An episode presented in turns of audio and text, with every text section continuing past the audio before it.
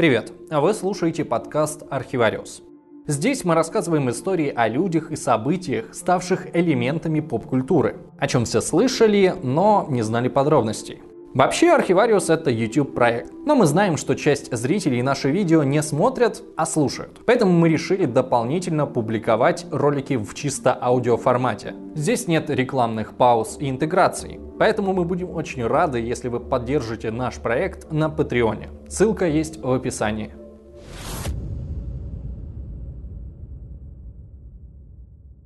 Сентябрь 1919 года. Белогвардейские войска Деникина неудержимо рвутся к Москве. Почти вся Украина в их руках. Взят Харьков, Белгород, Курск. Красная армия разбегается. Большевики в Москве готовятся к переходу в подполье. Совнарком начал эвакуацию в Вологду. Кажется, что плохо организованные красные ничего не могут противопоставить дисциплинированным белым, которые словно асфальтоукладочный каток приближаются к столице. Но внезапно уже через месяц Деникин будет вынужден начать отступление, а зимой белые потеряют и Харьков, и Донбасс. Как так получилось, что без 5 минут победители так быстро сдали свои позиции? Почему красным удалось избежать катастрофы? Но дело было в том, что наступление требовало от белых максимальной концентрации всех сил и ресурсов, которых на самом деле было немного. Они захватили огромную территорию, которую нужно было как-то контролировать. Вот и получилось, что на основном ударном направлении против большевиков сражалась всего лишь треть армии Деникина. А чем в этот момент занимались остальные? Советские историки не очень любили это вспоминать. И хоть победа над белогвардейцами принадлежит Красной армии, не стоит забывать, что с белыми воевали не только большевики. Войска были нужны на Кавказе, где у деникийцев был конфликт с Грузией. В центральной Украине белые воевали с петлюровцами, но их самые большие силы были скованы на юго-востоке Украины, где необыкновенно бурную деятельность вели отряды батьки Махно. Они захватывают Умань, затем Мелитополь, в Бердянске взрывают артиллерийские склады, затем берут Мариуполь. И даже начинают угрожать Таганрогу, где в этот момент находилась ставка Деникина. Сегодня мы погрузимся в хаос начала 20 века и поговорим про анархиста, бандита и просто борца за все хорошее против всего плохого Нестора Махно. Из дневника Деникина. Положение становилось грозным и требовало мер исключительных. Для подавления восстания пришлось, невзирая на серьезное положение фронта, снимать с него части и использовать все резервы. Это восстание, принявшее такие широкие размеры, расстроило наш тыл и ослабило фронт в наиболее трудное для него время. Обычно, когда говорят о зеленых армиях в Украине, представляют неорганизованную толпу пьяных мужиков, которые расплачиваются нарисованными деньгами. Во всяком случае, так их изображали в советских фильмах. На деле же отряды Махно имели грозную силу и сыграли большую роль в победе большевиков над белыми. Кем же был Нестор Махно? Бандитом или Робин Гудом? Анархистом или интернационалистом, союзником большевиков или их врагом, патриотом Украины или интернационалистом. Точка зрения может колебаться в зависимости от ваших политических взглядов, но мы предлагаем абстрагироваться от политики и попытаться понять, что собой представлял Махно на самом деле. А разобраться в этом не так-то и просто. Несмотря на то, что Махно – самый известный анархист времен Гражданской войны и о его жизни написано множество книг, эти источники часто противоречат друг другу. Начать стоит хотя бы с того, что мы точно не знаем даже его фамилию, как и дату рождения. В церковной метрической книге фамилия его написана неразборчиво. То ли Махно, то ли Михно. В документах белогвардейцев он фигурирует под именами Махно и Махненко. Путаницы добавил и сам Нестор Иванович, когда дал своей дочери фамилию Михненко. С днем рождения тоже не все гладко. Махно считал, что родился в 1889 году, но, скорее всего, он появился на свет на год раньше, а родители специально пошли на подлог, чтобы подольше не отдавать сына в армию. Что известно точно, так это то, что он был сыном крестьян. Говорил Махно на суржике, но к идее украинского государства относился прохладно. Так что один вопрос можно закрыть сразу. Нестор был классическим анархистом-интернационалистом. Он считал, что все страны и нации должны уйти в прошлое. Так что кем-кем, а уж патриотом Украины его точно назвать нельзя было. Махно родился в Гуляйполе. Сейчас это город в Запорожской области Украины. Отучился в районной школе и с раннего детства работал на земле, а затем рабочим на завод. Нестор, судя по всему, пытался выбраться из того круга, которому принадлежал по рождению. Он даже ходил в театральный кружок, что, согласитесь, для сына крестьянина необычно. Но все же, если попытаться вот прям честно и грубо охарактеризовать Нестора тех лет, он был гопником, сильным, нахальным и самовлюбленным типом. А с другой стороны, кем мог стать сын крестьянина в маленьком городе, в грубом и жестоком окружении? Его политическая карьера, если можно так сказать, началась в 1905 году, во время Первой русской революции. В следующем году в Гуляйполе появилась террористическая крестьянская группа анархистов-коммунистов, или Союз вольных хлеборобов. Как и многие другие группы, они занимались так называемыми экспроприациями. То есть, попросту говоря, они грабили людей. Но не просто так, а с глубоким революционным смыслом. Это работало. Одно дело, когда ты грабишь лавки для того, чтобы набить собственный карман.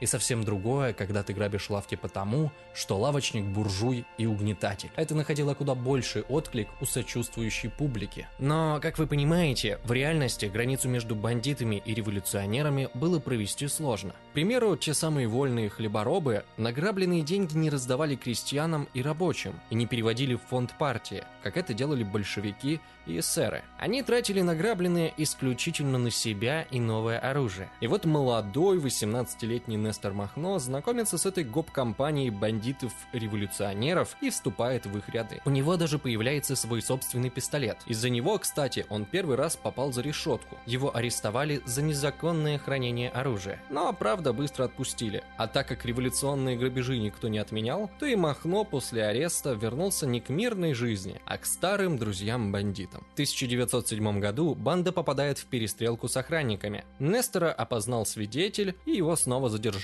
И он опять не попадает в тюрьму. Время ведь непростое, идет революция. Сейчас нам это странно представить, но адвокаты и судьи сочувствовали революционерам и часто пытались развалить их дела. За Нестора поручились на заводе, а единственный свидетель отказался от своих показаний. Интересно, почему? Может быть, потому что у Махно остались друзья на свободе? В общем, его опять отпустили. Насколько веревочки не виться, конец один. Оказывается, что уже долгое время в составе группы был внедрен полицейский агент. И охранка просто ждала момента, когда революционеры глубже увязнут в преступлениях, чтобы на суде уже нельзя было отмазаться. В 1907 году правительство Столыпина ввело жестокие репрессивные меры. Во многих губерниях было введено чрезвычайное положение и военно-полевые суды. Армейские офицеры, в отличие от гражданских судей, быстро и беспощадно расправлялись и с революционерами, и с бандитами. Буквально за полгода первая русская революция была полностью погашена. Это касается и наших гуляйпольских анархистов. На счету группы были не только грабежи, но и убийства. Их арестовали, быстро судили и приговорили к смерти через повешение. Тут наша история могла бы и закончиться, но Нестора спас неправильно указанный год рождения. По документам он все еще был несовершеннолетним, поэтому казнь заменили на бессрочную каторгу и отправили его в Москву, в Бутырку. Там он заразился туберкулезом, от которого в будущем и умрет. Правда, случится это только через 30 лет. А пока оказалось, что Бутырка — это не простая тюрьма, а настоящий подпольный университет. Политические заключенные на каторге и в тюрьме старались держаться вместе. Социалисты, анархисты и прочие революционеры всех мастей делились знаниями, читали друг другу лекции и во всем помогали. Несмотря на малообразованность и крайне сомнительную принадлежность к революции, Нестора посчитали политическим арестантом и начали обучать. Его сокамерником был Петр Аршинов, бывший большевик, который сменил взгляды на анархокоммунизм и стал последователем идей Кропоткина. По воспоминаниям Махно быстро и прилежно учился. Он изучает русскую грамматику, математику, литературу, историю культуры, политическую экономию и даже французский язык. Так в тюрьме, благодаря своим учителям, Махно превратился в убежденного анархиста. Какие же были у него идеалы? Как он видел будущую жизнь на земле? Точнее говоря, как видел будущую жизнь Кропоткин, идеями которого решил следовать Махно. Петр Кропоткин отрицает и экономические, и политические основы общества. Рыночные отношения его принципиально не устраивают. Государственная машина и институты – это всего лишь инструменты для порабощения народа к власти олигархов. Но и социалистические идеи, вроде коллективной собственности на заводы и землю, ему тоже кажутся ущербными. Что же должно произойти в результате революции? Нужно бороться за немедленное наступление коммунизма. Вся собственность должна быть немедленно экспроприирована и роздана всем членам общества. Никакой центральной власти быть не должно. А небольшие территориальные ячейки сами разберутся, что им делать. Поскольку не будет центральной власти, то и государств тоже не будет. И на земле останутся только децентрализованные общины. Все члены общества должны быть равны. И все должны иметь доступ к всем благам. Как этого добиться? Очень просто. На все вопросы вроде «Кто будет строить дороги между этими ячейками?», «Как в таких условиях построить какую-нибудь гидроэлектростанцию, которая будет снабжать электричеством несколько городов?», «И чем обеспечивать работников этой электростанции?», «Откуда возьмутся университеты?», Кропоткин отвечал: «Пусть только представят народу свободу действия, и через неделю распределение припасов будет происходить с удивительной правильностью. Сомневаться в этом может только тот, кто никогда не видел рабочего народа в действии, кто провел всю жизнь, уткнувшись в бумаге». Ну, звучит сомнительно, но мы все тут собрались не для того, чтобы спорить об анархизме, так что давайте поедем дальше. Как вы понимаете, идеологически анархисты были ближе всего к большевикам. Ну, не к либералам же в самом деле. Пожизненное заключение Махно закончилось в феврале 1917 года с новой революцией. Все политические заключенные были отпущены и сразу же стали героями. Их носят на руках, их прославляют в прессе. Махно возвращается в Гуляйполе и сразу же принимается за дело. Он ушел из родного города мелким преступником, а вернулся харизматичным политиком со сформировавшимся взглядами. Махно без сомнения был яркой личностью. Он умел привлекать людей к себе и умел заставлять себя слушать. Он прекрасно понимал жизнь простых людей и знал, что им нужно. И надо сказать, что взгляды анархокоммунизма в принципе максимально походили на то, что крестьяне хотели бы получить от жизни. А чего хотели крестьяне? Они хотели поделить всю землю в империи. По-честному. А по-честному это как? А так, взять всю землю, прям вот вообще всю, и поделить ее поровну между всеми, кто на ней работает. Не будем сейчас говорить о неприкосновенности частной собственности, но стоит сказать вот что. Крестьяне, особенно на Украине, в первую очередь хотели поделить крупное владение агропромышленных комплексов, как бы мы сейчас их назвали. Там работало мало людей, там был отличный урожай, там использовались удобрения и машины, и они владели большим количеством земли. А у самих крестьян земли было мало. На удобрения и даже на хороших лошадей денег не хватало. Той же самой площади крестьянские хозяйства получали в 3-5 раз меньше урожая, чем крупные компании. И у крестьян в голове было простое решение сложного вопроса. Все надо поделить, а иначе несправедливо. А вот их земляк, герой борьбы с царизмом, вернулся домой и говорит то, что и так у всех на уме. Говорит, давайте все делить. И это было попадание в яблочко. А еще крестьянам, в принципе, было плевать на государство. Еще бы. От государства ни пенсий, ни бесплатного лекарства, ни дорог. Абсолютно ничего. Так что да, нам нужно не только землю поделить, но чтоб и городские к нам не лезли. И здесь Махно оказался полностью на их стороне. Вскоре именно Махно организует всю политическую жизнь в Гуляйполе. Временное правительство в далеком Петербурге тут не имеет почти никакой власти. И энергичный анархист начинает полностью все перекраивать в соответствии со своими идеями и с полной поддержкой местного населения. Высшим органом власти становится Гуляйпольский совет. И совет этот почти полностью состоит из последователей Махно. Вопрос с землей он решил радикально. Попросту сжег все документы на нее. Летом 1917 года крестьяне прекратили вносить арендную плату и собрали рекордный урожай. В сентябре Гуляйпольский совет провозгласил конфискацию помещичьих земель и передачу их в общественную собственность. В общем, Гуляй-рванина, батька Махно на коне и на пике своей популярности. Надо сказать, что такое самоуправство шло вразрез с политикой и мнением Временного правительства,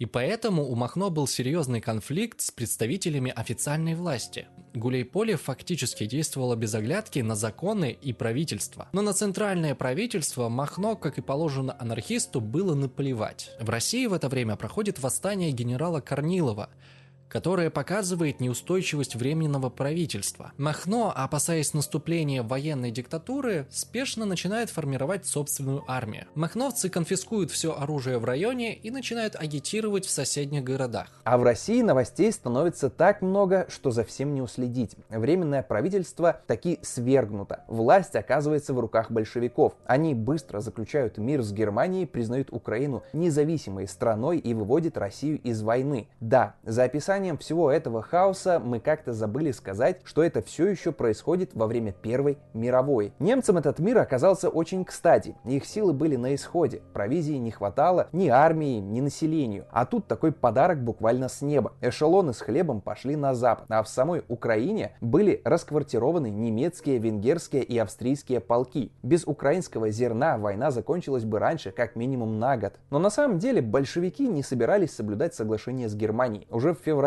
на территории Украины как бы сами собой начали появляться народные республики. Тут и там серьезные ребята в кожаных куртках поднимают красные флаги над городами. В Москве делают вид, что мы тут ни при чем, мы же признали независимость Украины. А если в Украине пришли к власти местные большевики и хотят присоединения к советской России, то это их собственное дело. В общем, у нас лапки, их там нет, и вот это вот все. И тут отряды Махно впервые открыто выступили на стороне большевиков. Конечно, для Махно, как для анархиста, красные были намного ближе, чем украинское национальное государство. С его точки зрения, большевистское правительство тоже не идеально, хотя бы из-за жесткой централизации. Но пока большевики раздают землю, национализируют банки и предприятия, анархистам с ними однозначно по пути. Правда, в начале сил у них было мало, и в родном для Махно Гуляйполе победили сторонники украинского государства. Часть анархистов и коммунистов была арестована, а сам Махно бежал. Сначала в Таганрог, а оттуда через всю страну в Москву. Так он встречается со своим тюремным учителем Аршиновым и главным теоретиком анархизма Петром Кропоткиным. Но что важнее, он знакомится с Лениным и ведет с ним дискуссии об анархизме, коммунизме и положении Украины. Тут нужно сделать важное замечание. Это событие произошло летом 1918 года, а всего за несколько месяцев до этого в Москве существовало крупное анархистское движение. Многие дворянские особняки были захвачены, а по городу ходили так называемые отряды Черной гвардии. Большевикам, естественно, такая конкуренция не нравилась. И чекисты весной начали войсковую операцию, применялась даже артиллерия, и анархисты были полностью разгромлены. А летом Махно спокойно встречается с Лениным и не видит в этом никаких проблем. Он говорил, что Ленин убедил его, будто весной они расправлялись с бандитами, которые маскируются под анархистов.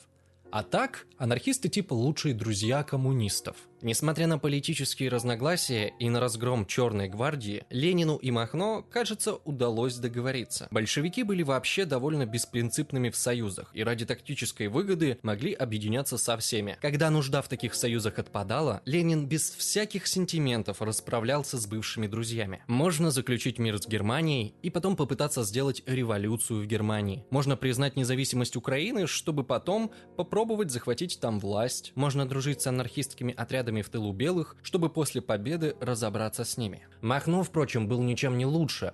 Он тоже рассчитывал после разгрома белых использовать большевиков и построить анархистское общество. Вот вам цитата. «Граждане, когда у нас будет Донецкий бассейн, тогда у нас будет мануфактура и вообще все, что нужно для существования крестьянина. Когда мы завоюем Малую Азию, у нас будет хлопок.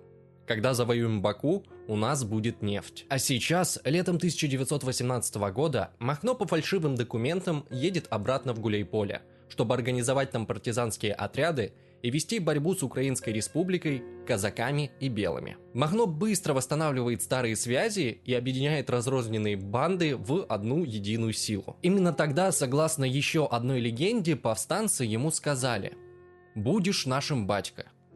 Веди, куда знаешь». Началась игра в кошки-мышки. Украинская варта, то бишь стража, безуспешно гоняется за анархистами. Отряды батька Махно нападают на них, когда могут. Борются с австрийцами, с немцами, с немецкими колонистами, которые жили на юге Украины еще с екатерининских времен. В общем, ловят рыбу в мутной воде, а самое главное, захватывают все больше и больше оружия. В конце осени 1918 года ситуация начинает меняться. Первая мировая фактически окончена. Немецкие и австрийские солдаты не видят смысла продолжать воевать в далекой Украине. Они хотят домой. Они часто не подчиняются приказам и вскоре уходят с Донбасса. В Киеве власть переходит к Петлюре. В Украине наступает полная анархия, а значит, в Гуляйпольском районе пришло время для восхода звезды батьки Махно. Тем временем большевики предпринимают вторую попытку поставить Украину под контроль, и отряды Махно оказываются между двух сил. Петлюровцы предлагают ему союз против иностранных захватчиков, но Махно отказывается и вместо этого встает на сторону большевиков. В конце 1918 года вместе с Красной армией они захватывают Екатеринослав. Это современный город Днепр. Дальше власть на огромной территории юго-востока Украины фактически оказывается в руках разнообразных отрядов красных и зеленых. Начинаются реквизиции и экспроприации, которые неотличимы от грабежей. Махно в воспоминаниях уверяет, что он жестко расправлялся с грабителями. И действительно, не раз и не два он приказывал расстреливать пойманных с поличным, особенно в тех случаях, когда грабителем оказывались красноармейцы. А бандитов-анархистов Махно судит очень избирательно. Например, он критикует своего атамана за казни зажиточных крестьян, а тот не обращает на это ни малейшего внимания и говорит, что бил буржуев и будет бить. Анархия чё? Никто никому не начальник. Большевики во всех грабежах обвиняют анархистов, хотя и признают, что их полки действительно морально разложились. Но вину за это они тоже возводят на анархистов. Короче, полный бардак. Никакой организованной системы управления ни красным, ни зеленым организовать не удалось. И когда петлюровцы пошли в наступление,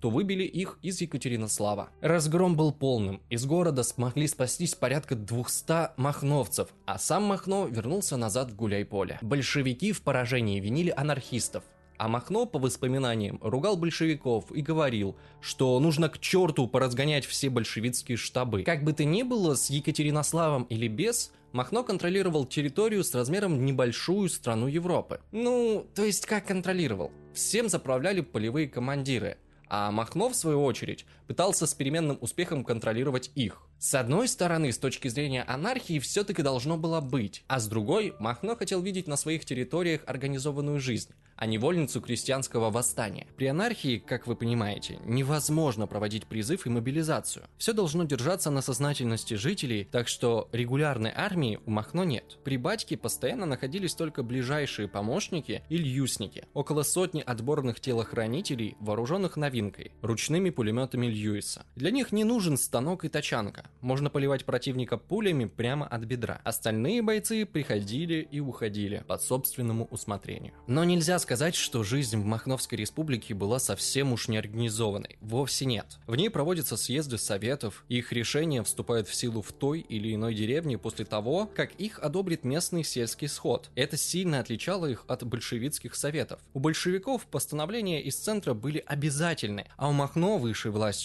оказались все-таки местные крестьянские собрания. Но для создания боеспособной армии такое управление не годилось. Поэтому Махно все-таки решил создать специальный Реввоенсовет. Дела пошли хорошо, и к маю 1919 года в армии Махно было порядка 55 тысяч человек. Правда, оружия хватало не на всех, но его, в принципе, можно спокойно захватить. В общем, организационно жизнь на территориях Махно очень сильно напоминала власть большевиков. Те же советы, их съезды, похожие принципы. В мае Гуляйполе посещает видный большевик и коммунист Антонов Евсеенко и очень хвалит обстановку, школы, госпитали, военную подготовку. Другие анархисты часто критиковали Махно за слишком уж большую приверженность к большевикам. И на что Махно отвечал, что теория теории, но на практике нужно и воевать, и организовывать жизнь крестьян. И тут часто не до теории, приходится хвататься за то, что есть. В итоге перед лицом наступающей с юга белой армии Деникина Махно и большевики заключили настоящий военный союз. Махновцы вошли в качестве третьей бригады в состав Красной дивизии под командованием большевика Дыбенко. Они получили от красных несколько тысяч итальянских винтовок с патронами, а также 2 миллиона рублей жалования. В свою очередь, когда Махно ОМОНовцы захватили у белых эшелон с 1500 тонн хлеба, то отправили его рабочим Москвы и Петрограда. Из всей Красной дивизии Махновская бригада, пожалуй, была самой мотивированной и успешной, потому что сражалась на своей земле и сохраняла определенную автономию, а в рядах большевиков по большей части были мобилизованные крестьяне из России, которые не слишком горели желанием воевать. В то время махновцы проводили прямо феерические операции против белых. Белогвардейцы, кадровые офицеры русской армии привыкли к организованному противнику, к фронтовым боям, а не к вот этому вот хаосу. Махновцы нападали без всякой системы и плана. Однажды им почти без боя удалось захватить целый бронепоезд. Было это так. Командование добровольческой армии отправило поезд на борьбу с повстанцами. Он остановился недалеко от Гуляй-Поля, и экипаж ждал дальнейших приказов. Вскоре командир получил депешу, в которой ему приказывали сменить дислокацию и переехать на станцию Гуляй-Поле. Приказ на самом деле был поддельный, но командующий не стал проверять подлинность и попал прямиком в ловушку. Как только бронепоезд прибыл на станцию, бомбы взорвались. Оглушенные белые не смогли оказать сопротивление и были взяты в плен. Несколькими часами позже их командир был повешен на балконе Махновского штаба, как объявили сами анархисты, в назидание остальным захватчикам. Кстати, махновцы захватывали поезда чаще всего не для того, чтобы использовать их против врагов. Главной целью было разоружение противника, поэтому, как правило, махновцы бросали железнодорожный транспорт после разграбления. Тем более для управления и обслуживания поездов нужны специалисты, а с ними батьки было туговато. Однако белые тогда были сильнее, и большевики, отступая на север, в первую очередь прекращали снабжение своих союзников-анархистов. Положение стало тяжелым, несмотря на все хитрости Махно. В конце концов, силы Деникина захватили весь Донбасс и неумолимо продолжали двигаться на север. Их целью был захват Москвы. Разбитые отряды Махно отступили в Херсонскую губернию. Между бывшими союзниками, большевиками и махновцами возникло недоверие и неприкрываемая неприязнь. В начале лета Троцкий, командир Красной армии, издал указ.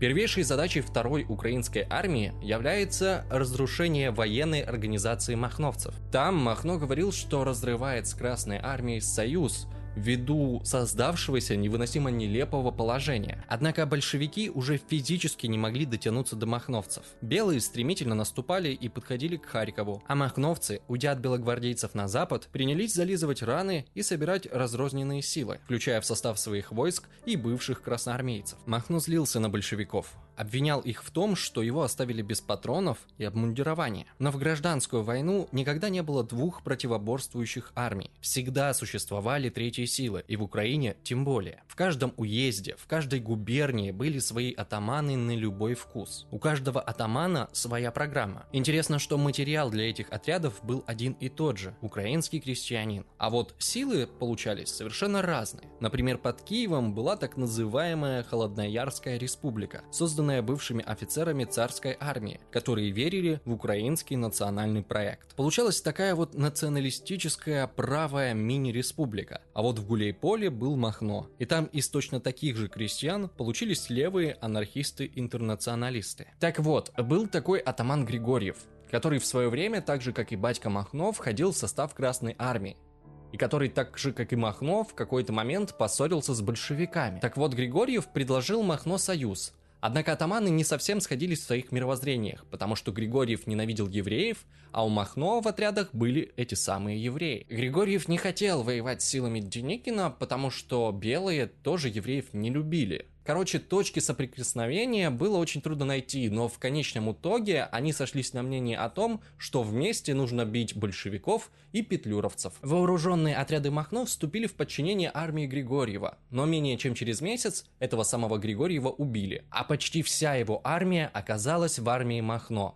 Вот такая вот операция по увеличению своей численности. Но сил надо еще больше, и вариант нашелся. Дело в том, что во время наступления белых не все махновцы смогли уйти с батьки. Многим пришлось отступать в составе Красной армии. Так вот, Махно пишет своим бывшим товарищам и предлагает им вернуться. После этого в 58-й дивизии Красной армии произошел переворот. Махновцы арестовали своих комиссаров и объявили войну как деникинцам, так и большевикам. 4 бригады с артиллерией и бронепоездом перешли на сторону батьки. Большевики немедленно атаковали восставшие части. В общем, хаос и беспредел продолжаются. Белые в это время маршируют на Москву, а дела и красных, и зеленых, и петлюровцев идут не очень. Белогвардейцы берут Киев и Харьков, и войска батьки Махно вынуждены отступать в Западную Украину. Местное население не поддерживает махновцев, но они были чужими в этих местах. Анархистам даже пришлось идти на перемирие с петлюровцами. Неслыханное дело. И в этих условиях отряды батьки Махно осуществили прямо-таки героический поход. В конце сентября, как раз в этот момент, когда войска белых подходят к Москве, махновцы внезапно ударяют по деникинцам и прорывают фронт. Один полк белых взят в плен, два полностью уничтожены.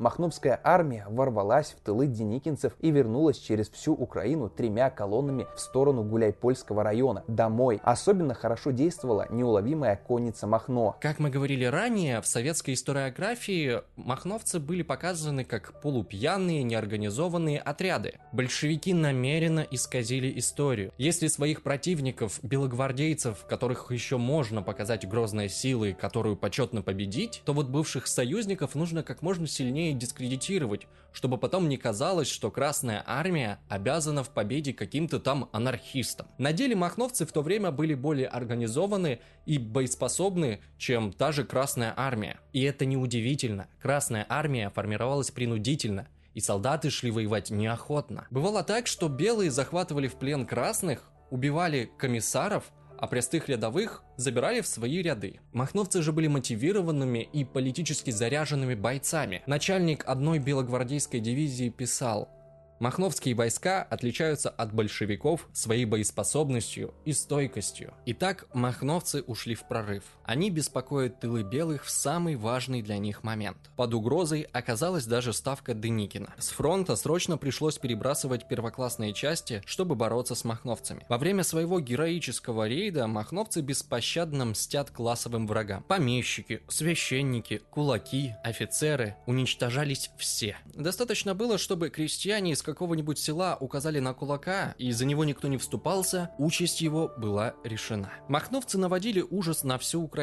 Когда говорят про красный и белый террор, нельзя забывать и про черный террор, анархистский. 25 октября в Екатеринославе был базарный день. Со стороны степи в город вкатилось много телег, нагруженных разными овощами. В 4 часа дня шумная торговля внезапно прервалась оглушительным пулеметным огнем. Оказалось, что под капустой на телегах были замаскированы пулеметы, а продавцы овощей на самом деле были передовым отрядом махновцев. За этим отрядом последовала целая армия. Махновцы пробыли в городе 8 дней, расстреливая офицеров и принимая добровольцев в свою армию. Бердянск, Мелитополь, Мариуполь, Гуляйполе. Махновцы появлялись и исчезали, неся смерть и разрушение. Махно организовал революционную повстанческую армию Украины, и после отступления белых его авторитет вознесся до небес. К нему стекаются добровольцы. Снабжение было тоже хорошо налажено, на зависть большевикам. Сельские сходы повсеместно выражали поддержку. И вот, например, одна из таких резолюций: «Только батька Махно и его армия могут установить настоящую справедливую жизнь и уничтожить всех врагов крестьян. Поэтому все честные селяне должны идти в армию Махно, посылать сыновей, оказывать помощь продовольствием, лошадьми и всем, что потребно храбрым повстанцам». Но на деле, конечно, все было не так радужно. Несмотря на повсеместную поддержку крестьян, были и те, кто Махно не любил, а именно рабочие, пролетариат. На Донбассе множество металлургических производств, шахт и предприятий. Понятно, что рабочие не могут есть рельсы и трубы, но и рабочим эти рельсы и трубы не нужны. Рабочие районы превращаются в очаги уголовной преступности. Махно пытался периодически поддерживать рабочих и переводил им деньги на зарплаты, но это только временно решало эту проблему. А решить ее окончательно, по сути, было невозможно ввиду природы анархической республики. Кстати, а какие именно деньги Махно выдал рабочим? Скорее всего, советские знаки. Но в точности об этом история умалчивает. В это время на юго-западе Украины ходили всевозможные банкноты. Махновцы не собирались регулировать денежный рынок, и в городах можно было встретить николаевские рубли, керенки, совзнаки, казначейские билеты Деникина, Петлюры, Скоропадского. Откуда сам Махно брал деньги? Не с налогов же, а он наложил контрибуцию на банки и на кулаков с буржуями, собрав около 25 миллионов в различных купюрах. Многим известен миф, будто махновцы и другие атаманы рисовали свои собственные купюры. Даже фотографии такие есть. Несмотря на знаменитый миф, махновцы не выпускали собственных денег, но они ставили печать повстанческой армии на чужих банкнотах. оборотах. Иногда даже с помощью этой печати увеличивали номинал. А что, неплохая бизнес-идея. На территории подконтрольной повстанческой армии Махно была относительная свобода прессы. Входили и большевистские, и анархистские, и эсерские газеты. Причем большевистская пропаганда оказывалась самой слабой. Крестьяне, помня продразверстку, больше доверяли Махно или другим социалистам. Но однако, когда пришло время, оказалось, что у махновцев недостаточно сил, чтобы противостоять большевикам. Когда белые были разбиты и Красная армия вошла в Екатеринославскую губернию, начались очередные переговоры анархистов и коммунистов. И обе стороны сначала предпочитали делать вид, как будто между ними не было разногласий. Как ни в чем не бывало, Красное командование отдает 6 января Махно приказ немедленно выступать на польский фронт. Но Махно к этому приказу отнесся скептически и правильно сделал. Приказ выступить на польский фронт был ловушкой, в которую махновцы не попались. Тогда большевики, чувствуя свою силу, провоцируют махновцев и начинают их расстреливать. Вернулась в районы Подразверстка, принудительный отъем у крестьян зерна. Махновцы на это отвечают расстрелами коммунистов. Между бывшими союзниками постоянно происходит боестолкновение. Красная армия по обыкновению ставила крестьян под ружье в областях, которые захватывали. Но тут, на юго-западе Украины, местные крестьяне не хотели сражаться против батьки Махно, и когда получали оружие, просто сбегали вместе с этим оружием к нему. Кто на самом деле контролировал район, было понять совершенно невозможно. К этому времени силы Деникина были полностью разбиты, и остатки вооруженных сил Юга России эвакуировались из Новосибирска с большими потерями. За белыми оставался только один Крым, во главе которого был барон Врангель. Врангелю было очевидно, что Крым не сможет прокормить войска. Ему нужны были союзники, поэтому он отправил переговорщика к Махно, так как понимал, что отношения красных и анархистов хуже некуда. Махно, однако, белогвардейского посла показательно расстрелял. Даже в такой ситуации зеленый атаман не хотел объединяться с белыми, даже против общего врага. Но временный союз у них все равно получился. Правда, неосознанный. Пока Махно со своими отрядами нападает на красных и грабит склады с продовольствием, раздавая зерно крестьянам, в ослабленные территории начали последние наступления белые из Крыма. Им тоже катастрофически было необходимо продовольствие, а самые боеспособные части Красной армии в это время были заняты на польском фронте. У большевиков опять все сыпется из рук, и они опять решили пойти на сотрудничество с Махно. Непонятно только, почему он в очередной раз повелся на обещание коммунистов. 2 октября 1920 года Махно подписал с большевиками соглашение. Между махновцами и Красной армией прекращались военные действия. В Украине объявилась амнистия анархистам и махновцам. Они получали право на пропаганду своих идей без призывов к насильственному свержению советского правительства, на участие в советах и выборах на 5-й съезд советов, намеченный на декабрь. Стороны взаимно обязались не принимать дезертиров. Махновская армия перешла в подчинение советскому командованию. Не все командиры Махно доверяли большевикам, и не все приняли это соглашение. Многие продолжали партизанские действия против красных. Но все же Красная армия пошла на штурм Крыма, последнего оплота белых. По советским учебникам известно героическое наступление красных в Перекопе и форсирование Севаша по грудь в Иле. Однако советская историография вновь решила забыть, что при штурме активные действия принимали отряды Махно. После взятия Крыма гражданская война практически завершилась. Продолжает лечь только в отдаленных районах Дальнего Востока и Средней Азии. Тут нужда в бывшем союзнике окончательно отпала, и большевики, не откладывая дело в долгий ящик, прямо в Крыму начали расстрелы махновцев. Паслось только около 250 человек. Кстати, если вам кажется, что всегда можно было точно определить, кто анархист, а кто большевик, то вы заблуждаетесь. Часто и сами бойцы не очень понимали, кто они. Как вы помните, в течение всей гражданской войны бойцы переходили из отряда в отряд, то становясь большевиками, то анархистами. Абсолютно точно, среди красноармейцев было много сочувствующих махновцам, так же, как и среди махновцев, сторонников большевиков. Так или иначе, но Махно и его ближайшие соратники поняли, что дни их сочтены. Троцкий отдал приказ о передислокации махновцев на Северный Кавказ, и было ясно, что это очередная ловушка. Махно отказался подчиниться, и большевики в открытую начали ликвидацию его отрядов и органов самоуправления на Украине. В конце лета 1921 года остатки бойцов Махно с ним во главе перешли границу и укрылись в Румынии. Так закончилась история анархистского движения в Украине. Украине, но не сама история Махно. Его ждали долгие злоключения. Сначала румыны поместили махновцев в лагерь. Советское правительство требовало выдачи атамана и его сторонников. Румыния не хотела потакать большевикам. Ну и махновцы им были не нужны, поэтому их депортировали в Польшу. В Польше к Махно приходили и петлюровцы, и польские коммунисты с предложением о совместной борьбе. Но Махно отказал всем. А через некоторое время он оказался в польской тюрьме. Поляки считали, что Махно хотел поднять восстание на Западной Украине, чтобы присоединить ее к Советам. Западная Украина тогда принадлежала Польше. Махно даже предпринял попытку самоубийства, и после этого ему разрешили уехать в Германию. Но и там спокойной жизни ему было не видать. Его схватили большевистские агенты и уже везли его в советское посольство в Берлине, чтобы тайно вывести в СССР. Но Махно сбежал, выпрыгнув из машины на полном ходу. Было это на самом деле или это вымысел, сказать сложно, потому что об этом рассказывает только один бывший соратник Махно. Но все же умер Нестор Махно своей смертью. В 1934 году в пригороде Парижа он скончался от туберкулеза, который подхватил еще в царской тюрьме. Ему было 45 лет. В наше время Махно продолжает оставаться каким-то полусказочным персонажем. Поскольку он не принадлежит никому, то все используют его образ в своих целях. Коммунисты, принципиально не желающие вспоминать о помощи со стороны махновцев, превратили Махно в неграмотного правителя, который, пользуясь смутой и разрухой, устроил бандитскую республику.